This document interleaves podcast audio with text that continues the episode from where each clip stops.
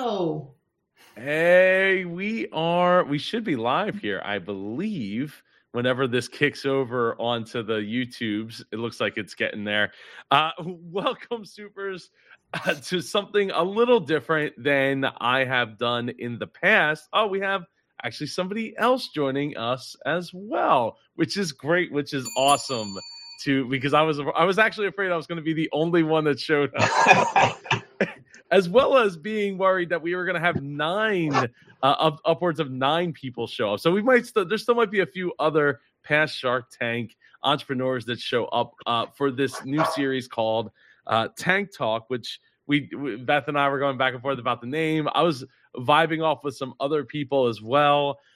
I, I think the name works. I don't know. We'll see. We'll, we'll see, right? Because I have Tank Tales, uh, where we do the interviews. But this is something a little bit different where uh, the intention is to up, you know, have past Shark, uh, Shark Tank entrepreneurs come uh, every other Thursday, join us here for for, te- for what we're calling Tank Talk at the moment, and to talk about how, you know updates and where the business is. Uh, you know, get like a q&a with uh, the viewers here in the super community uh, as well as like educate each other and learn and hopefully do some masterminding and like solve like problem solving here on the fly is kind of an open door uh peeking behind the curtain uh kind of way so uh today I, i'm not gonna i'm not gonna go out uh and inter- uh, interview introduce so I, beth if you could introduce yourself that would be wonderful Okay, uh, I'm Beth Fynbo. I am an inventor. I've officially accepted that term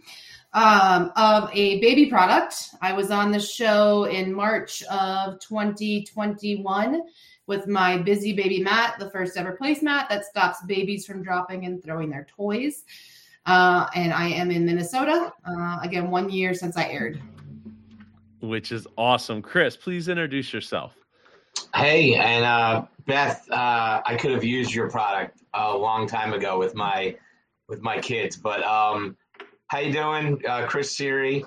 Uh, Beth, I will not call myself an inventor, although I think I must be. I have some patents, but it's just weird saying that. But I agree with you; it's weird to come to terms with that.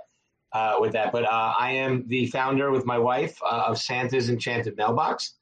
Uh, we were just on the most recent uh, Christmas special, season thirteen uh, where I met Joe, and and we came on and had a nice interview with him. Um, and yeah, Joe, sorry I was a little bit late. Uh, I am. It's not my full time job, so you are going to see some multitasking. There's no way around it. Um, but I did try to clear out a little time so I can join today and say hello. Thanks for having well, me. No, I appreciate you taking the time. I know it was short notice. Like this all came together uh thursday or not th- today's thursday. Uh like two days ago i started messaging everyone and it was came out of the conversation that i ha- uh, had with uh, uh hans dose who was just on shark tank like back in december uh with the tentacle uh the the multi the uh, tripod with the with the suction cups. And you know we did our interview. That actually airs uh, on Saturday, and you know he was like, "Oh well, you know, like this is this interview is great, but like, is there any way to like, are we to do like a live? Have you done any live streams or anything like that?" And I was like, "Ah, you know, it's kind of hectic to coordinate with a bunch of people, but but now that the network has grown to so many uh, Shark Tank entrepreneurs, it's like, oh well, you know, if we get, you know, we put it out to twenty or thirty people, and then we get two or five."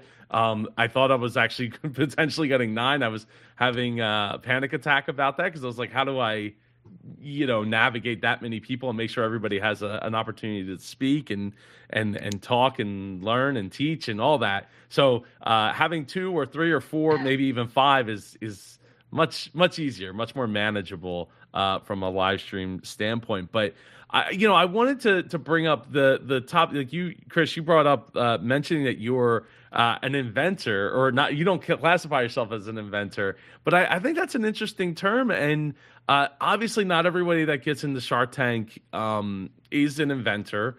Uh, so I, I, I would love to get some thoughts on the word inventor and what that means to you and do you take that word to heart like does it mean as much of, as like the word say entrepreneur means to to others yeah well you know for me joe is that we had you know i had the idea and to me uh, granted i have a i have an engineer in the family thankfully uh, saved me a lot of, of money with prototypes. But um, it's interesting that you mentioned that because when it came to life and I had my first prototype and we started and we got our patents and we didn't really have a company yet, it was a local paper that wanted to do a story. They thought it was creative and they listed me as an inventor. And I remember feeling somewhat guilty because I was like, well, the engineer really brought it to life, but he said to me, no, no, no, it's you, you had the idea, you knew what it wanted to do. You just didn't know how to make it come alive.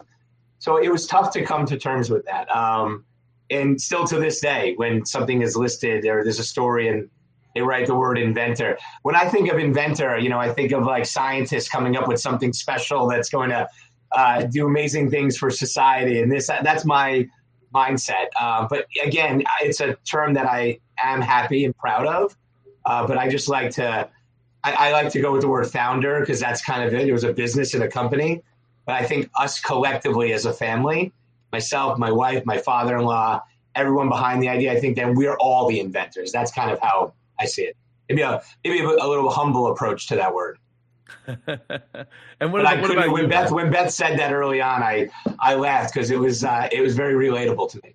No, it's totally true, Chris. Like I still have to like make myself say it and believe it. And yeah. the only reason I do believe it now is because, you know, obviously I invented the product I came up with, but now I'm on my maybe fifth or sixth. I just got off the phone with product developers today with my next two inventions, my next two ideas, the things I'm producing that don't already like. I guess an invention is something that didn't already exist. Yeah. And so yeah. I'm creating things that didn't already exist, which are technically new inventions, which would make me technically the inventor. But like you said, my developers are the ones that are doing the CAD drawings and the mechanically making it work correctly. Yeah. Um, and they're listed on my patent with me. So I, I yeah. would consider them and I the inventors. Yeah. And you know what, Beth, we're proud because it, it's, it's, it is awesome. And uh, every once in a while I have to kind of remind myself too, like, oh yeah, we came up with an idea and that did not exist. So, uh, it's a, it's a cool way to kick off this topic because it was something immediately really relatable for me. Yeah, I you know I I think that there sometimes I think we get hung up on terms and like like what we are aren't uh, um, sometimes a little too easily because there's there's a lot of people out there that um, you know might not consider themselves like an entrepreneur, but they do have like a quote unquote side hustle, and then there's also people who uh, where they want to consider people entrepreneurs, but it's really not that. Like I wouldn't consider say and I'm I don't want to catch any flack for this because it's awesome if you do it, but like Uber driver, Uber driving is not you know that is I would say it's more of a side hustle than you know classifying. Even though I think that Uber would love to classify those people as entrepreneurs and like the go you know the next wave of go getters and things of that nature. Sure. Um, you know, it's it's a little, it's a bit tough, but uh, you know, the, yeah, the the inventor thing. I mean, what's funny when when I think of the word inventor, I I think of uh, I can't think of his name, but Tommy Pickles' dad uh, from Rugrats. Because he was an inventor, right? Like that was his whole thing was was being an inventor. Um, I go and, I go to Rick Moranis in uh, well, in Honey I Shrunk the Kids. That's what I go to. Yeah. Well, him him is him as well. Yeah. My daughter's big fan. My daughter's a big fan. Um, yeah. so okay, so since so since uh so since being on Shark Tank, Beth, it's been a year since you've been on Shark Tank. Uh, what's what's been going on since? I mean, it's been since August. You were you were interviewed here on uh on the mm-hmm. channel. So what's what's been going on on your end? Uh, a lot, a lot. So we came up with, I'm trying to remember what was in August. So obviously we aired last March, huge spike in sales. You're going to get with national publicity. I think we did six weeks of sales in three days. Woo. And it was awesome. And we had, when I, we had just released a new product, my teething spoon, and I think was com- I was coming out with another product um, so we we grew the product line in the last year, and now we're developing um, another line of products for toddlers because my kids, who are now two and almost five, were the inspiration for the baby products. But they're not babies anymore; they're toddlers. So now it's just like my day to day life. I see them and what they're doing, and I'm just coming up with new ways to make those things easier. So my oldest son is learning how to write; his little brother's trying to copy him. So now we're we've developed a toddler mat that is going to help kids from two to five learn how to write. We've got an app that you know shows them how to draw letters and then like different kinds of crafts you can do with the mat. And we've got therapists on on staff that is helping with like legitimately how children learn to write and the best practices and ways to do it. Um, so that's really fun, and it's fun going through through the life with my children, solving the problems as we go. Um, my brother quit his job and has joined me in the business, so it's the two of us. Yeah, it's so awesome. Uh, and then, uh, like I mentioned, we're developing new products, so it's just keep keep growing and going. Yeah, no, it it certainly is. I was going to ask um, you. You answered before I got there. How how things have been working out with your brother working in the business you know, that took a while to um, acclimate to each other. put it put it nicely. Like we're we've we've always been best friends. We've done a lot of things together. We've been in the military together. We've done you know Tough Mudders and stuff like that together. Um, so we thought it was just going to be a natural progression to easily work together. Um, but then when you get into it, you you see the differences. And I've grown up in my life and careers as a more of a solo person, carving my own path, working by myself. He's grown up in big teams. So even in the military, I was by myself. He was part of a big team. When we went to work our kind of like corporate jobs, I was on my own doing my own thing, and he was part of a big team. And so when we came to work together, it was just we operate differently because he is used to having a team structure, and I'm used to like doing whatever I want when I want to because all I need to do is get the job done. Uh, so it took about a year for us to adjust, and now it's it's amazing. We we know each other so well. I can be in a bad mood. I don't have to be politically correct, and he knows what I mean, and he knows what I need. And there's no there's no politics. There's no niceties. Like I can just be me. Um, and that's the best part I think about working with family is we can just be ourselves, and there's no hurt feelings, and there's no HR involved. That is.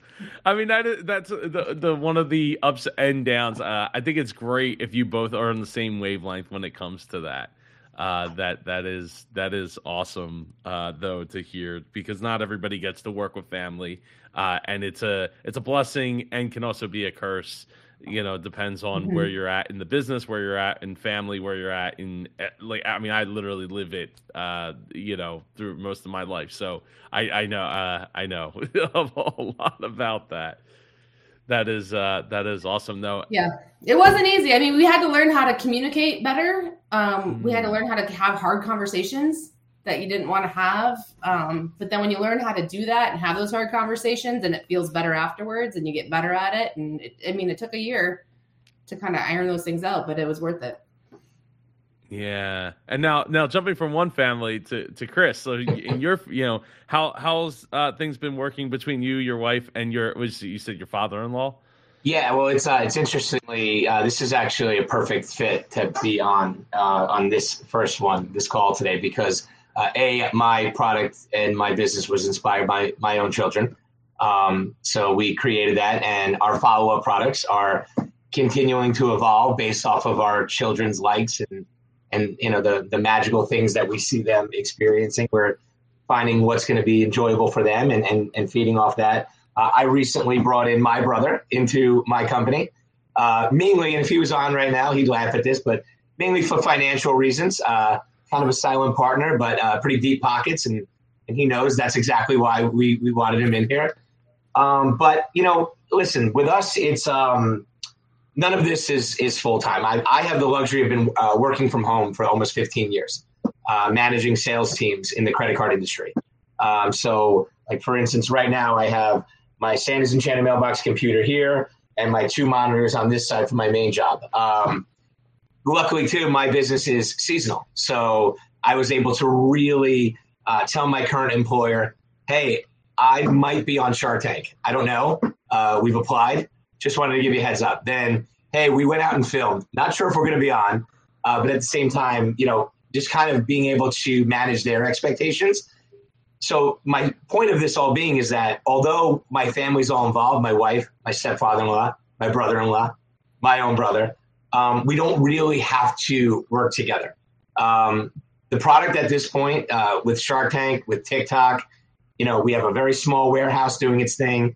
At this point, we literally sit here for 25 days out of the year, see what the product does, send it over to the warehouse every order. Shark Tank did phenomenal with us uh, for us, and then since then, you know, people are still visiting our website at record numbers after. So we had a uh, you know a post holiday uh, Christmas sale, I a post holiday sale, clearance sale. Um, as a result of Shark Tank, and I'm sure you probably realize this, uh, you start getting random emails and calls from all types of people. Uh, 90% of who you do not want to be in business with. And then you have to figure out who the right ones are. And as a result of Shark Tank, we are now uh, currently negotiating our product with uh, many different retail outlets uh, and Hallmark and this. And there's just a lot of folks that want to sell the item next year. So all great things. So maybe one day I will be on that side of the uh, what, what you're on right now, having to work in an actual environment with my family. Joe, are you frozen right now by any chance? Uh, yeah. So can you hear me at least? We can hear you perfectly. I, okay. I just thought I said I'm either really boring you or you're frozen right now. you know, Comcast uh, is Comcastic, and they uh, it's you know going to happen, or actually almost two weeks now for them to recognize that there's a problem in our neighborhood. Yeah. So there's there's like a problem with like like skipping. Yeah. So it is. It, I mean, it's impacted, and he's probably gone. All right. So are we are we hosting this now? where uh, where are you based out of? I'm in Minnesota, and I'm out uh, in the middle of the nowhere, in the middle of the country, and it's super cold out. But my internet's working, so yeah, yeah, yeah, yeah. I'm in uh, Connecticut, and I too have Comcast, but apparently uh, we're in better shape. I don't even know where Joe's based at. I forgot.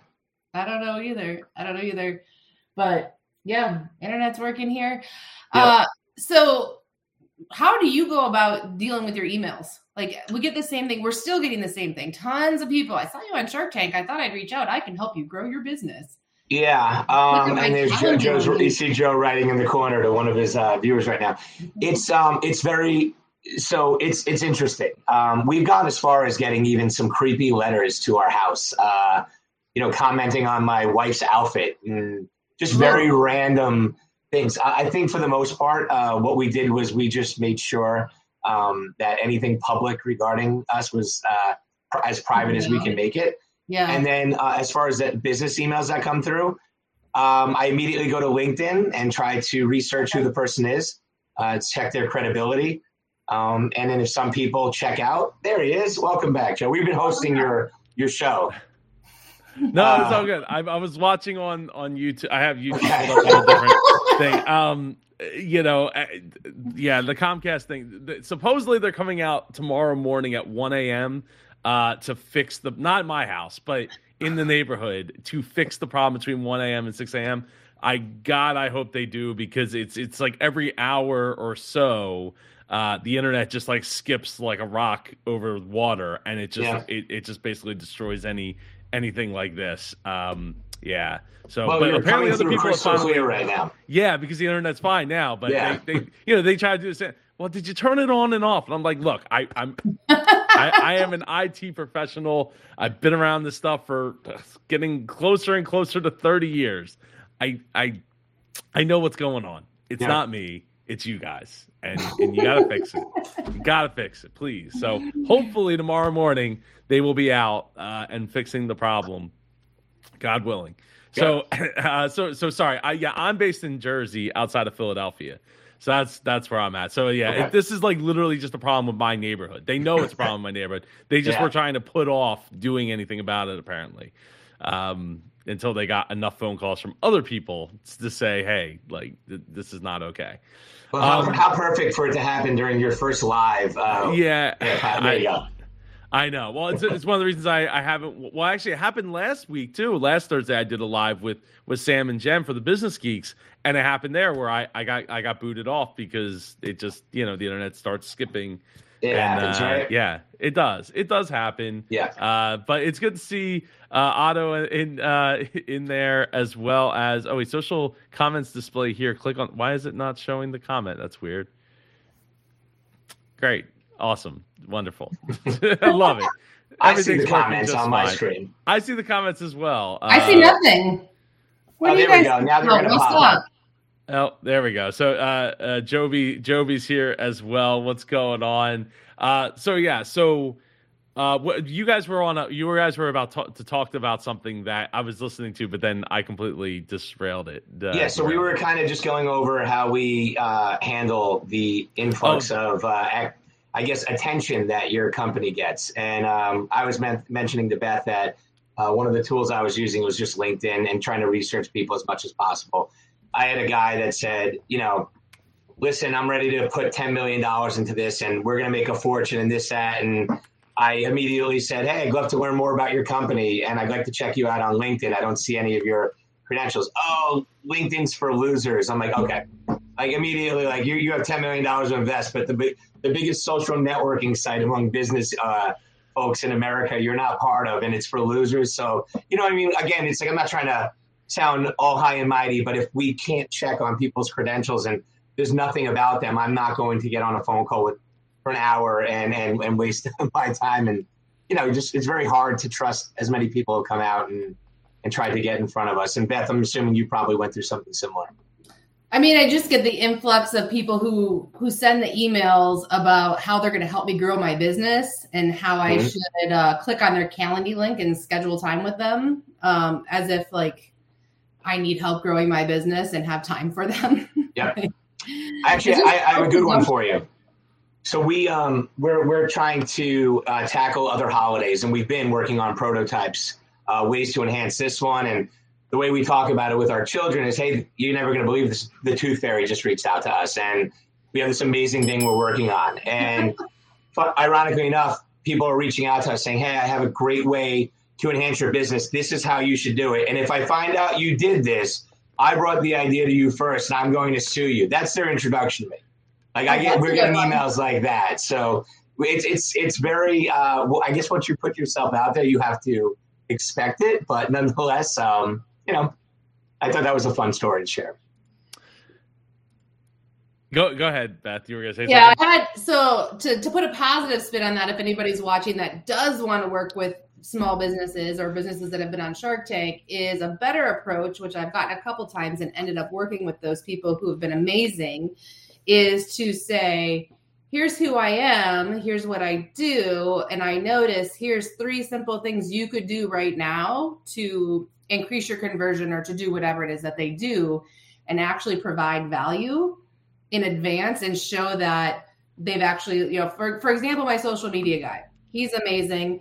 I mentioned him when I was even on the show. He was responsible for 800% growth in 2020 for my company the way he introduced himself to me was a cold email, which normally I delete. His had a video attached, and he said, um, "My name is Sergio. I saw your website. I think your product's amazing. I've attached a video of a few um, things that I think you could do to help improve your conversion. I also do Facebook ads. If you ever want a person to help you with Facebook ads, please reach out." And so I click on his video, and it's him scrolling my website giving me practical tips to improve my website, things I could do myself on the back end without any coding experience. And I thought, my God, this guy actually looked at my company, saw value, provided value. Of course, I'm going to call him and and work with him versus yeah. you know the other guy who's like i can help you grow your business like do you even know what my business is you know, Sergio clearly did. He he gave me evidence that he was on my website and already provided value before even talking to me.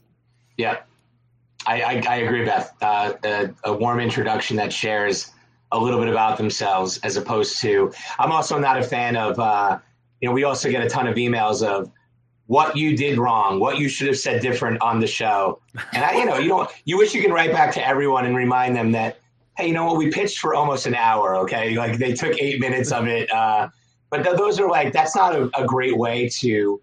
If you have a great idea for my company to tell me everything we've done wrong, like all right, sorry. And Joe, by the way, I've been I follow you a lot, and I love your post on social media about when someone tells you, oh. "Hey, Joe." Uh, this is everything wrong about your video, but yet they seem to be watching you every single week. So I, I enjoy that. Get your big well, fat head out you. of the way, Joe. I, Let us watch a show. I, well, you know, those. It, um, yeah, I actually have a story for that. So, uh, we actually got our first copyright strike here on the channel, uh, which is a big deal because I usually get copyright claims, which are di- very different from What's strikes. The? So, claim is uh, the company that owns the copyrights to of to the material wants to claim the money that is being collected from okay. watching the material. The strike is the the video is removed, and if you get three of those, you're you're out. Like you literally like your whole account is gone. Like you, your whole Gmail, everything. Which um, so it was actually specifically for uh, the Undercover Billionaire series which I thought was weird because like I have videos there that have like 20,000 views, you know, 15,000 views, which is not like insane, you know, it's not 15 million views or anything like that, but you know, the, and then you get to episode 10 that just launched like on Friday and all of a sudden that's the one that gets striked. And I'm like, that had 300 views. so like what, you know, what ha- so like in my mind what I think happened is is that show is it's this. It's on the Discovery Network, Discovery Plus specifically. So that is something that they're trying to get people to go and like oh. pay for. And mm-hmm. now we're getting. I think we're getting a little. We were getting a little too close to the sun of like the end of the series and the reason to maybe pay for Discovery Plus and like go watch the series. And yeah, yeah so I was like, okay, cool. Like, no, no problem. It's all good. And then I just privated all the videos from that series. No big deal. So uh, so we'll see. We'll, we'll we'll see if any like I, am actually debating if I'm going to reach out to them Uh because uh, there's an email address, but I'm like, eh, it's not really worth poking the bear. That series really didn't do that much for me in terms of views or growth of the channel. Uh, I mean, there's a you know there's some people that came in because of that series, but you know, when you're talking about one, like two videos that basically did 30,000, 35,000 views total versus the channel, I mean, it's almost a 2 million views total. It's like, eh, you know, not really worth like poking the bear on, I don't think. No. So, yeah, so it's like, ah, whatever. But, um, but yeah, getting those, those comments and things, I, I mean, I think it's, uh, I think it's fun to be able to show people how to respond to them and, you know, thanks Siri. I see. I, I can thank Siri when she's interrupting. Uh, that happens is... to me with my last name every day. oh, I bet. oh yeah, that's a fair. Yeah. fair Joe, point. I don't know if you see, they're not popping up, but there were some people asking questions. Yes, yes, there, I, there I, are. I'll, I'll lean on Beth for the first one. You can. I don't. Was it, uh, so I don't see any of them, so I don't know so, what they're. Oh, did you? Uh, well, not that. Someone just asked window. about how we calculate the valuations of our company. I'd love to you know, oh yeah, I, okay, we can we can tackle that one. So uh, yeah, so go who Beth, do you wanna you wanna start with that one? Um, I can. Um, I don't have a effing clue. How did can we swear on this channel? Uh, I'd, I'd rather you not. We try to get. We have. No we clue. do have younger audiences that watch this channel as well because we inspire yeah. all here. So I'd prefer you not to. as, as with everything in this business, because I came from the military, I came from a corporate job. I have zero experience doing anything that I'm doing right now.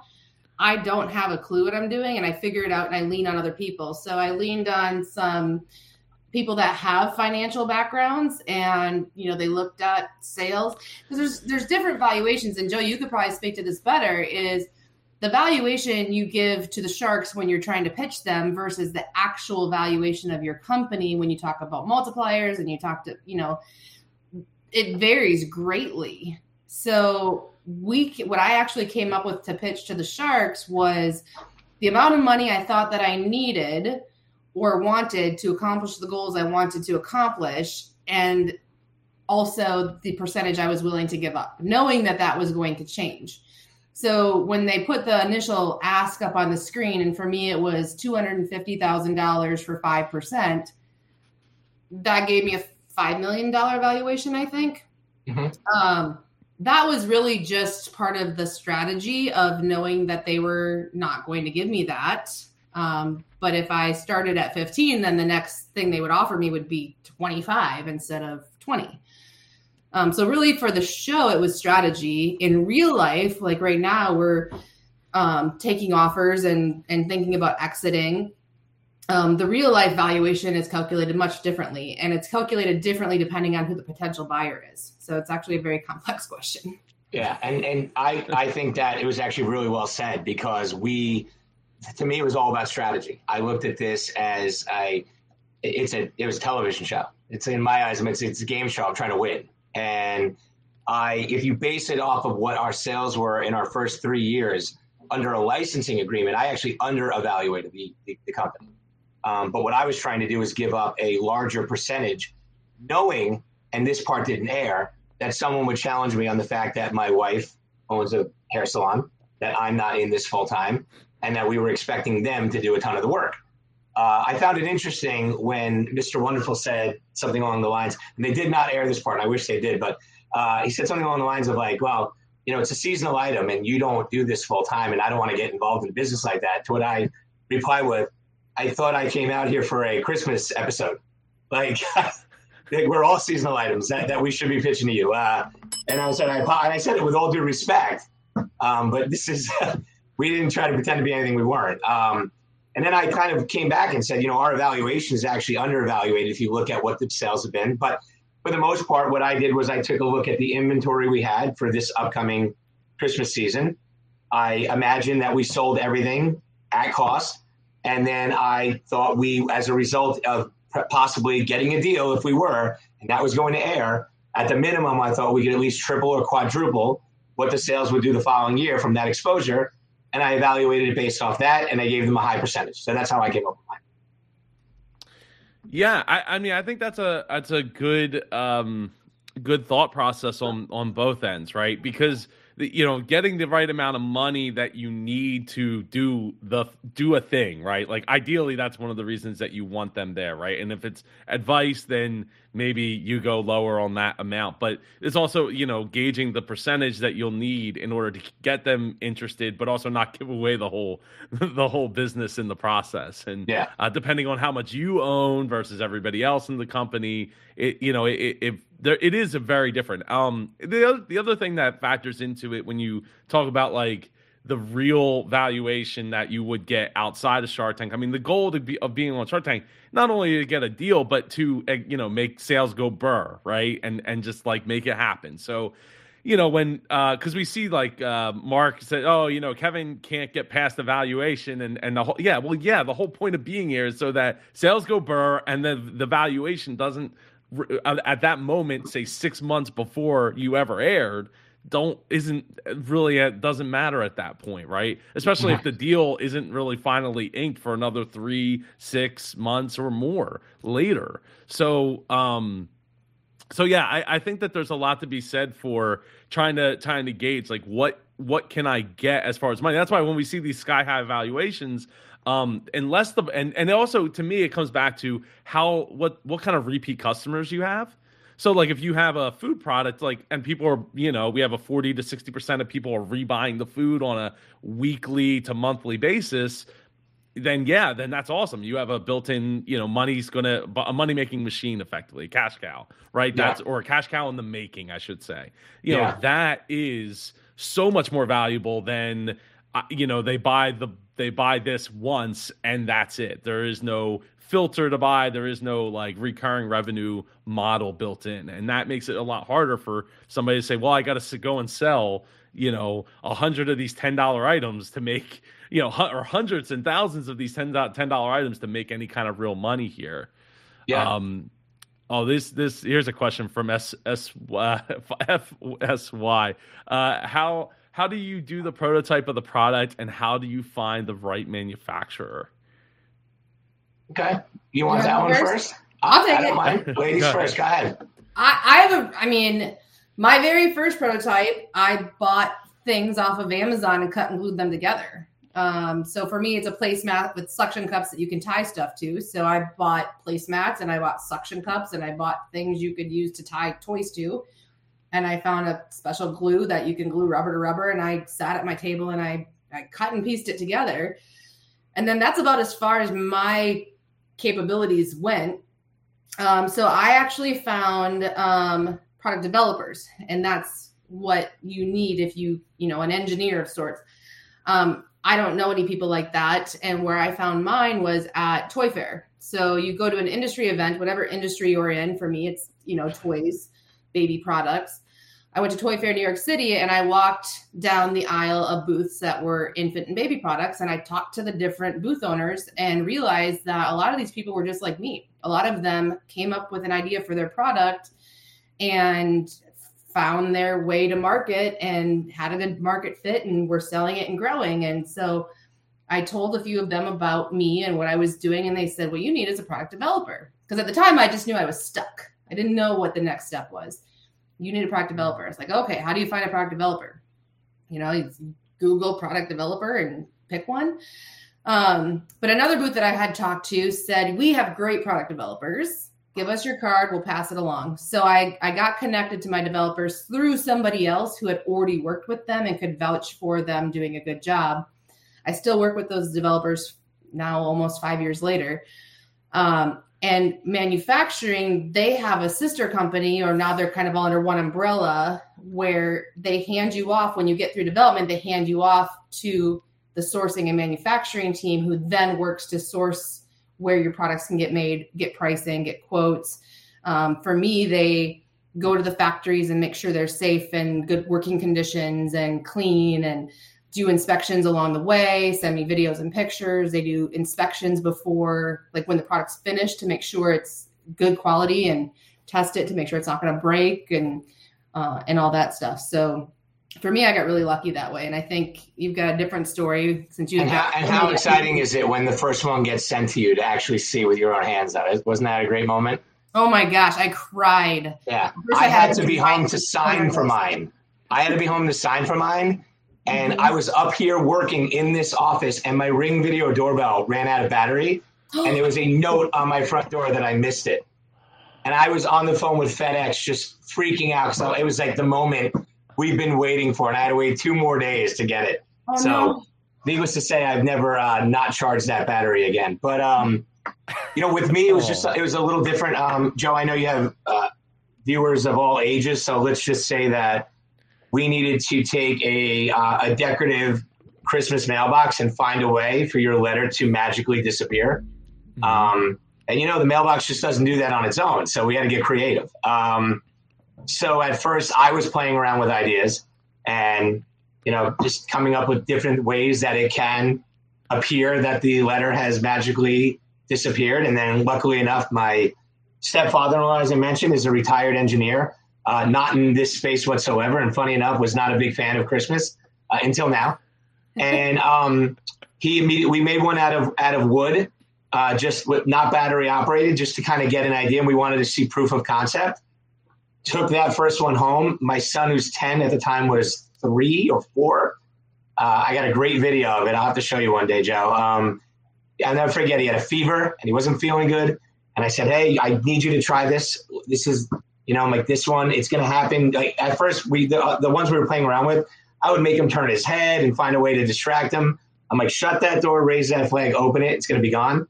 And once we saw his face, it was like, "All right, we have to take the next steps."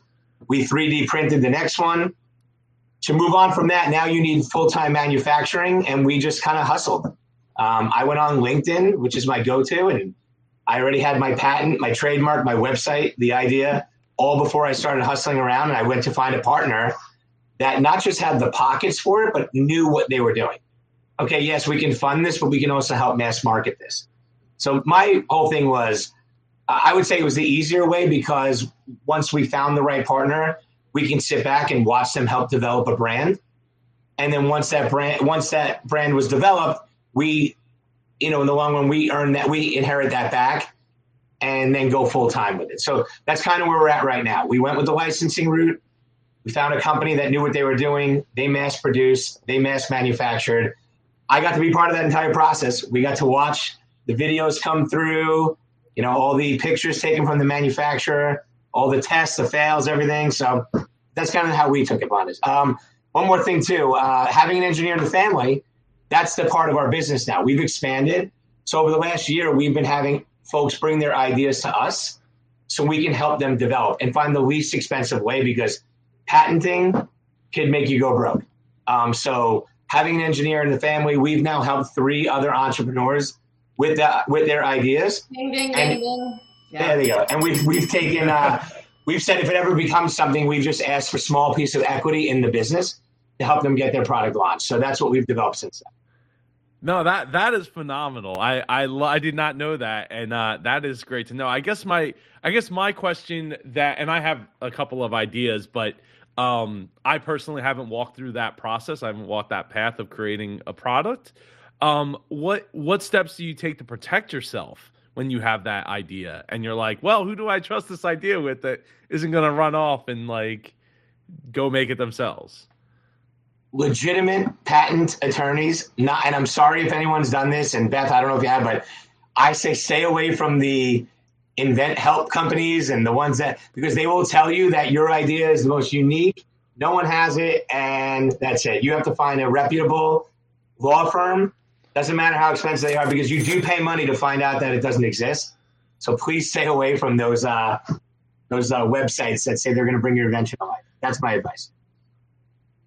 Yeah, I have to double down on that one, and I'm so fortunate that at that toy fair I had went gone to when I was very first starting, the first woman I talked to who had a baby product, she invented it because of need, just like I had. And I, I asked her what was her biggest lesson learned in her process because at the time I met her, she was on her third product. And she said, go to professional product development and um, skip any kind of will help you take your product to market kind of website. And it was just like you said, Chris, like inventhelp.com or whatever. Um, she wasted two years and a ton of money and still had to go back to the drawing board with professional product developers and actual patent attorneys. Um, so I got, you know, I probably would have highly considered doing that because it seemed reasonable. And I've Yeah. had talked to a few of those, and I've since talked to other entrepreneurs who have been burned by that exact same spiel. Yeah. Um, and some of them are stuck in licensing deals with these companies who are who have drawn up their ideas and own the rights to them and trying to license them with man and get them manufactured and they're just sitting there stagnant because it just wasn't done well. Yeah. Uh, Joe, That's- as far as protecting, um, I've tried to mentor a lot of people in my last couple of years, and and I went through this in the beginning where people said, you know, make sure you get an NDA signed, make sure you do this and that, because and don't tell anybody any details. Um, and there's there's a, a valid point to that in in many ways, but now that I've gone through this with multiple products, it is way too time consuming and way too expensive to bring a good product to market. Like I can do it. I'm not gonna I don't have the time or money or energy to to steal your idea. If you want me to mentor you, I will mentor you. Um and I'll happily sign an NDA, I don't care. But you don't have to worry so much about that if you're talking to someone who will hopefully help you or you know you may hire their services now if you're talking to someone who's in your industry who has the time money and resources to rip you off then yes be careful be cautious um, i filed my first provisional patent um, early on um, and i did it by myself because you can do that and it's affordable. Um, come to find out later it was completely worthless. Um, just to protect myself uh, or what i thought was protecting myself. Um, now we are seven patents later, um, learned a lot of lessons, but one that I learned is uh, a professional, good patent attorney is worth every expensive penny. And you're right about expensive. I stopped uh, wishing them happy holidays in an email because I was afraid I was going to get charged for their response. Right? Exactly. Yeah. so yes. I, uh, I completely agree with you on that I one. don't respond almost ever. Like I Yeah. literally just if I don't have to because I don't want to see that extra 0.15 added to the invoice. Unbelievable, right? It's unbelievable. Mhm. Yep. The you know the to go back to the invent help i think it's tough right? Because you you go to their website it's like existed since 1980 something 84 86 or something like that. And it's like wow they could they can't be that bad if they've existed that long right? Like they must be doing something right? Um but the but the nda part uh you know the the part with the, the problem with the nda is is depending who you're going to to to ask for help they might have the money to just be like not care about your NDA and just be like, yeah, sue me. It don't, it don't matter. Yeah. Oh, you're right. A You know, patent, so it- a patent is only as strong as as deep as your pockets are. I mean, that's an well, absolute contract, truth. a contract, right? And And, you're uh, right, but anything, you're right. You could, you no matter what, if someone thinks that, hey, you know what, take me to court, you probably don't have the money to fight this. You have to, you have to take that risk, right? It, yeah, it, it is. It, I mean, it's all about risk, right? That's part of the entrepreneur journey. That's part of inventing. It's part of taking any kind of chances. It's ch- stepping out of line. Period. Uh, you know, Yeah. from the the basis of what i- societal norms are, uh, comes with that risk of what's going to be the blowback. I mean, even doing this channel, right? Like, I could literally wake up tomorrow and it just be gone. And I mean, I still have my website, still have my podcast, still have my email, like newsletter. It's not the end of the world but it's it's a it's a risk that we uh that we take to be able to help people in the world. And and that's just one you know comes with with anything that we do. Um the the question uh uh joby or jobby comes uh came with was uh extended. So how how does your revenue sales profit margin etc come into play when you create your valuation now, I mean, you, both of you kind of already answered that, but was there a extension to your to your question uh, that would fit that a little bit, or your say- Yeah, your I, I can, answer, I should can say. briefly, I can briefly say that our profit margins were uh, a, a little thin for probably someone a, a shark's uh, tastes. Uh, so obviously, I think it didn't necessarily play into how I how we had evaluation, but more importantly, how we spoke on that and defended that. And I think that you can utilize and be pretty transparent about your, uh, you know, to, to what we spoke about earlier, our inexperience. Um, my main point was to share listen, our margins are thin. The cost of my product is too high. But look at where it's gotten me today. I'm in front of five of the most successful entrepreneurs, and I'm looking for some guidance and advice on how we can drive that all down and become more profitable. Obviously, we have a product, obviously, it's selling.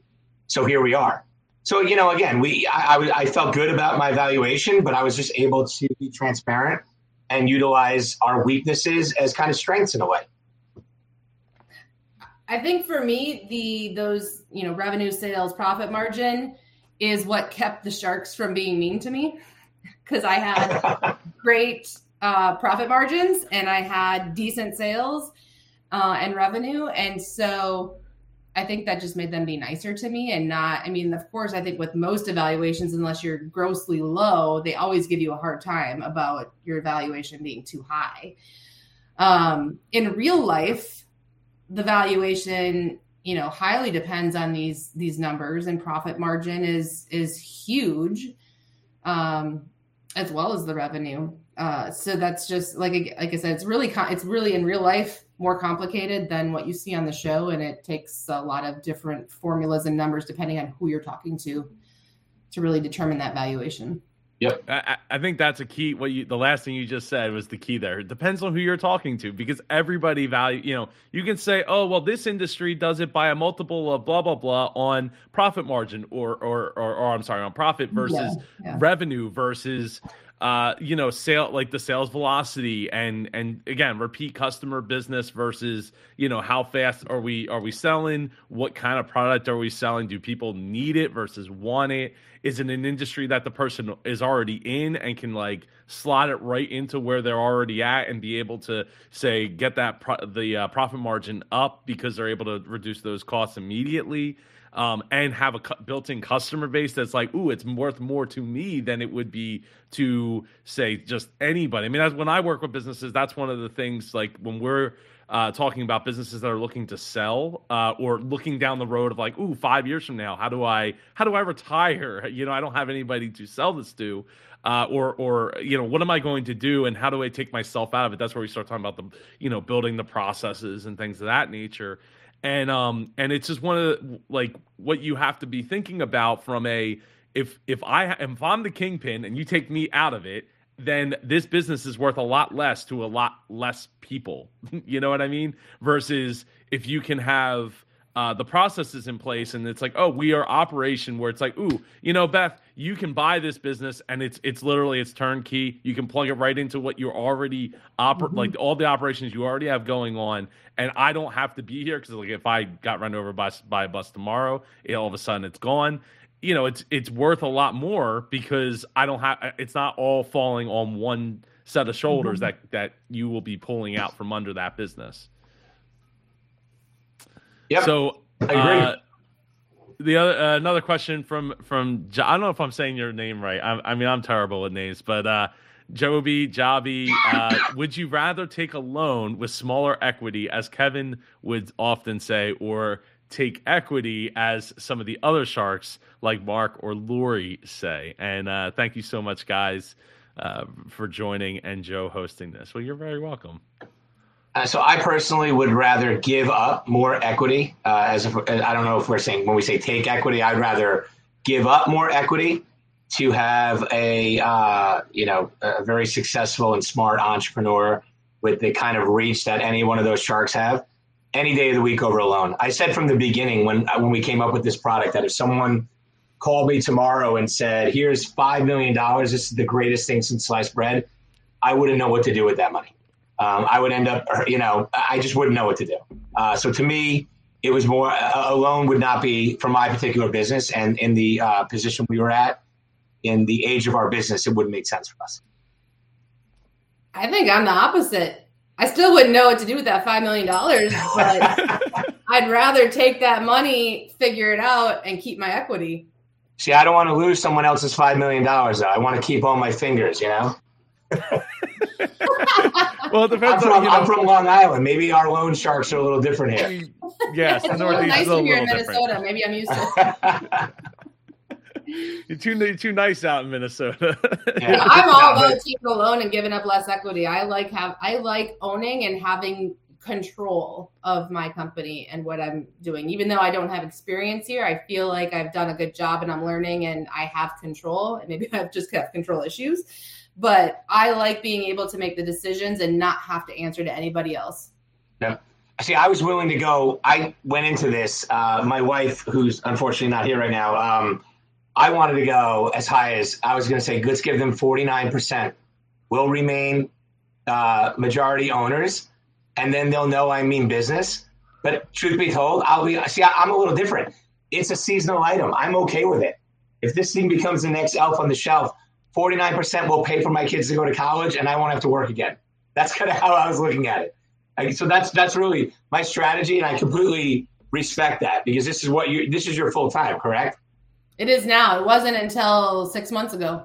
Yeah, and see maybe maybe my mindset needs to develop into the point where it could be. And you know what? After this year, it could very well be something that we do full time. I don't think that I've uh, evolved enough to believe in that. So maybe that is why I feel, hey, just take it, run with it and make me some money while I sit back. That's that, but that could change. So I respect and appreciate what you're saying on your end.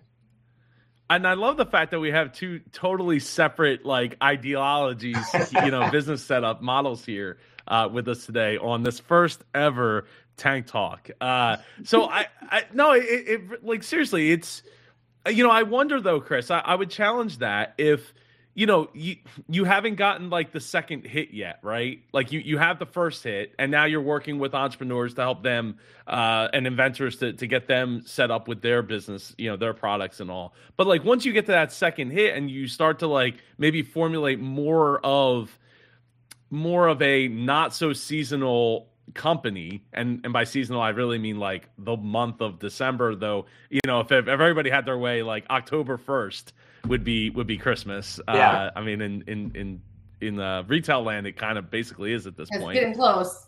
Yeah. yeah, I mean, really, like it's yeah, pretty much. Yeah. Um, so I, you know, I I just wonder if that you yeah, I wonder if you will come around to that as you know as your business continues to develop and ideas come flowing through and yeah. you know other uh opportunity like other product opportunities come come your way.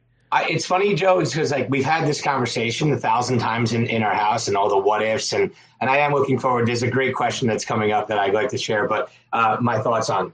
But to kind of wrap this up, uh, that that answer up for me is that I think I've lived under the wing of corporate America for far too long, where it is from like the, the companies that I work for and that pay me my biweekly salary and my health insurance and taking care of my kids. To me, it's just the type of person I am.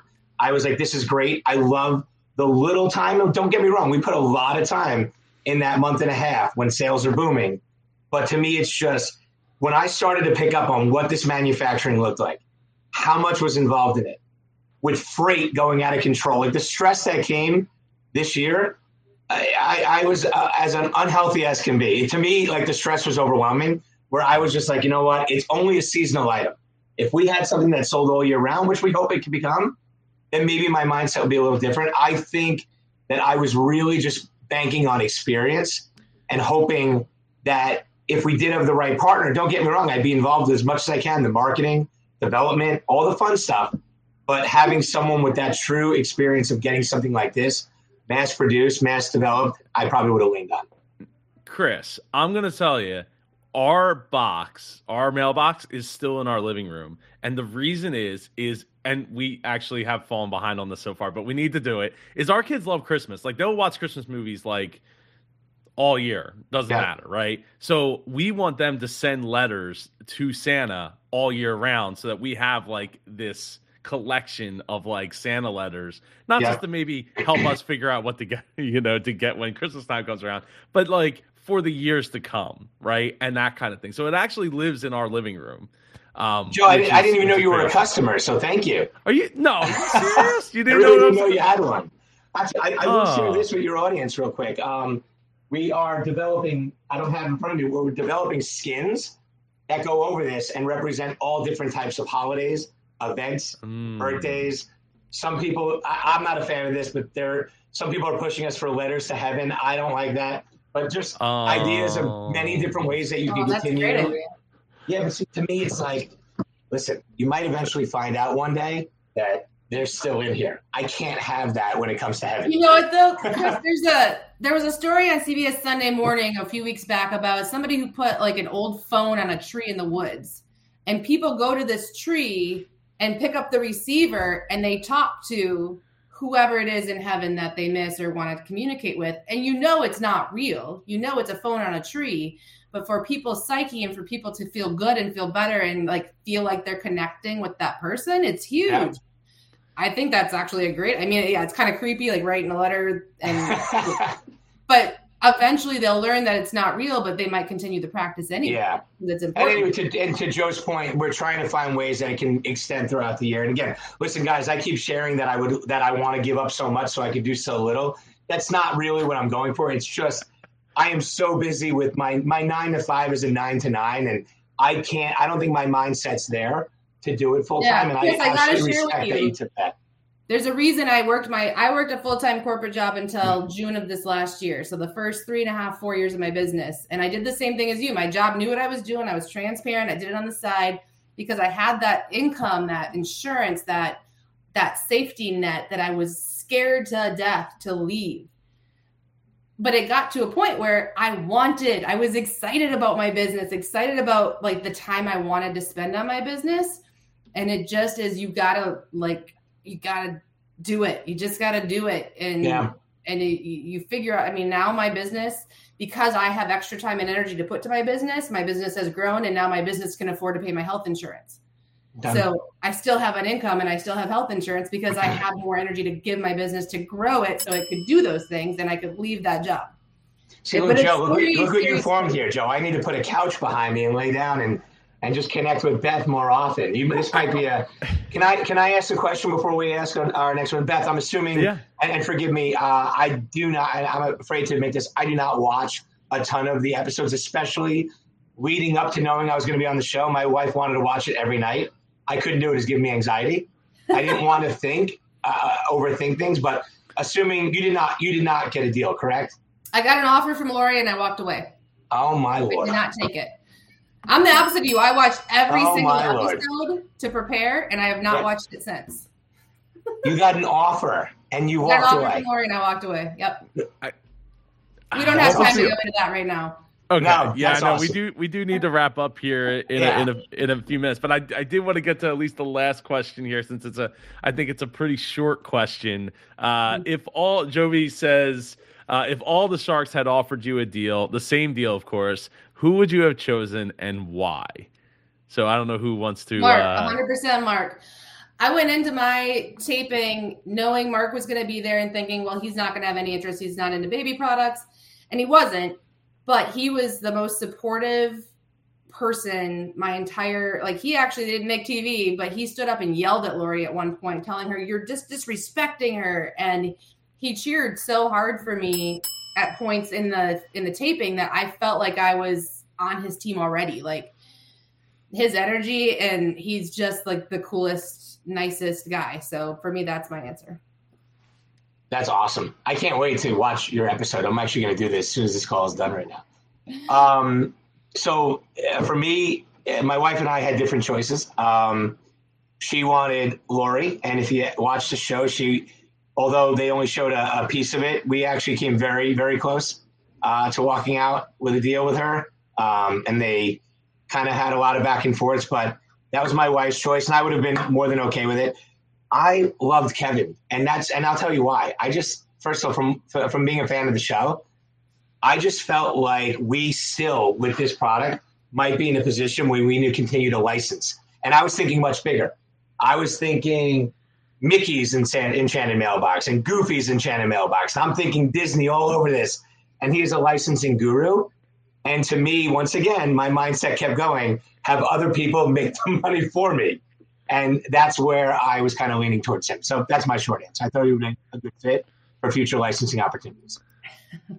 I think that's a. I think that's a great. I think that's a fair answer. I think. I, I think that's you know. Uh, it, it, is hard, you know, on Beth, your on your end to to walk away from a deal. Uh, but being able to a year later, you know, standing on your own two feet and you know, not being in your corporate job and and doing, uh, you know, everything that you want you know that's inside of you and mm-hmm. enabling that right and chris there's nothing wrong with wanting to get the the mail the, the mailbox money no the pun intended mail, yeah. yeah. i mean it's a check in the magical like, mailbox i mean look it's there there really is nothing wrong with that uh I, I and i think that the way that you set up the the business and the way the steps that you took out of the gate with getting the licensing deal it, you know speaks to that right? And to to like hey i'm not going to necessarily just give up everything that i have and i've worked for to to to establish my position where i am for something that you know maybe it's maybe it's a you know magical home run maybe it's not. Maybe it's yeah. maybe it's a, a, you know a triple or something you know? And and i don't know until i get there but i'm not willing to bet the whole life that we've created on that. Just you know, and, and the good news time. is based off of everything Beth has shared with me today. Which, by the way, Beth, I just friend requested you. Just see now. Um, yes, awesome. please. Um, but I will say that uh, to Beth's point, the the dream has not like we did not put the fire out, and we're continuing to develop because maybe that one thing will happen. For example, these skins, where now I all of a sudden I'm on my Shopify account, I'm seeing something sell all year round, and I'm like, okay, now we have something. And you're 100% right. My mindset was still on seasonal, seasonal, seasonal risk. We come up with something that starts selling all year round. Now we're in business. So uh, this has been awesome. So thank you. I'm really happy I joined today.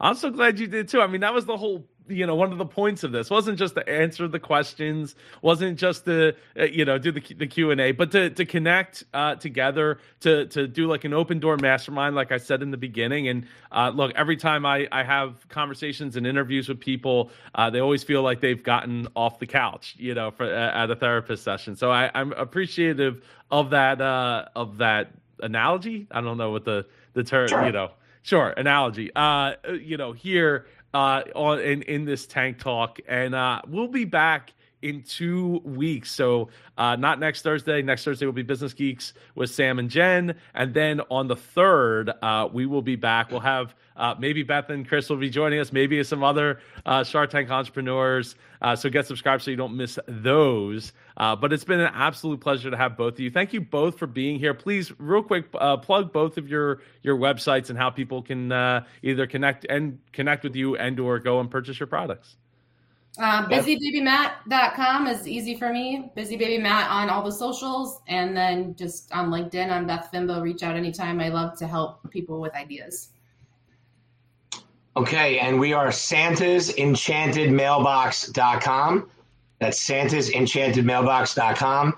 Uh, use promo code Super Joe Pardo, oh, which geez. we're creating right now for any of your fans for 10% off. Super Joe Pardo promo code. Oh, thank you. thank you. Thank you. And way to show up, Beth, there. Anyway. That's what I do. Sorry, Beth. I'm just kidding. We're seasonal, Beth. We got to get rid of. I can't have these mailboxes in our warehouse all winter. You know? got to get rid of them. it's been it has been an absolute pleasure having everybody watch. Thank you all for the questions. Again, we will be back in two weeks with another Tank Talk. Till then, take care uh, and go be super. Bye, guys.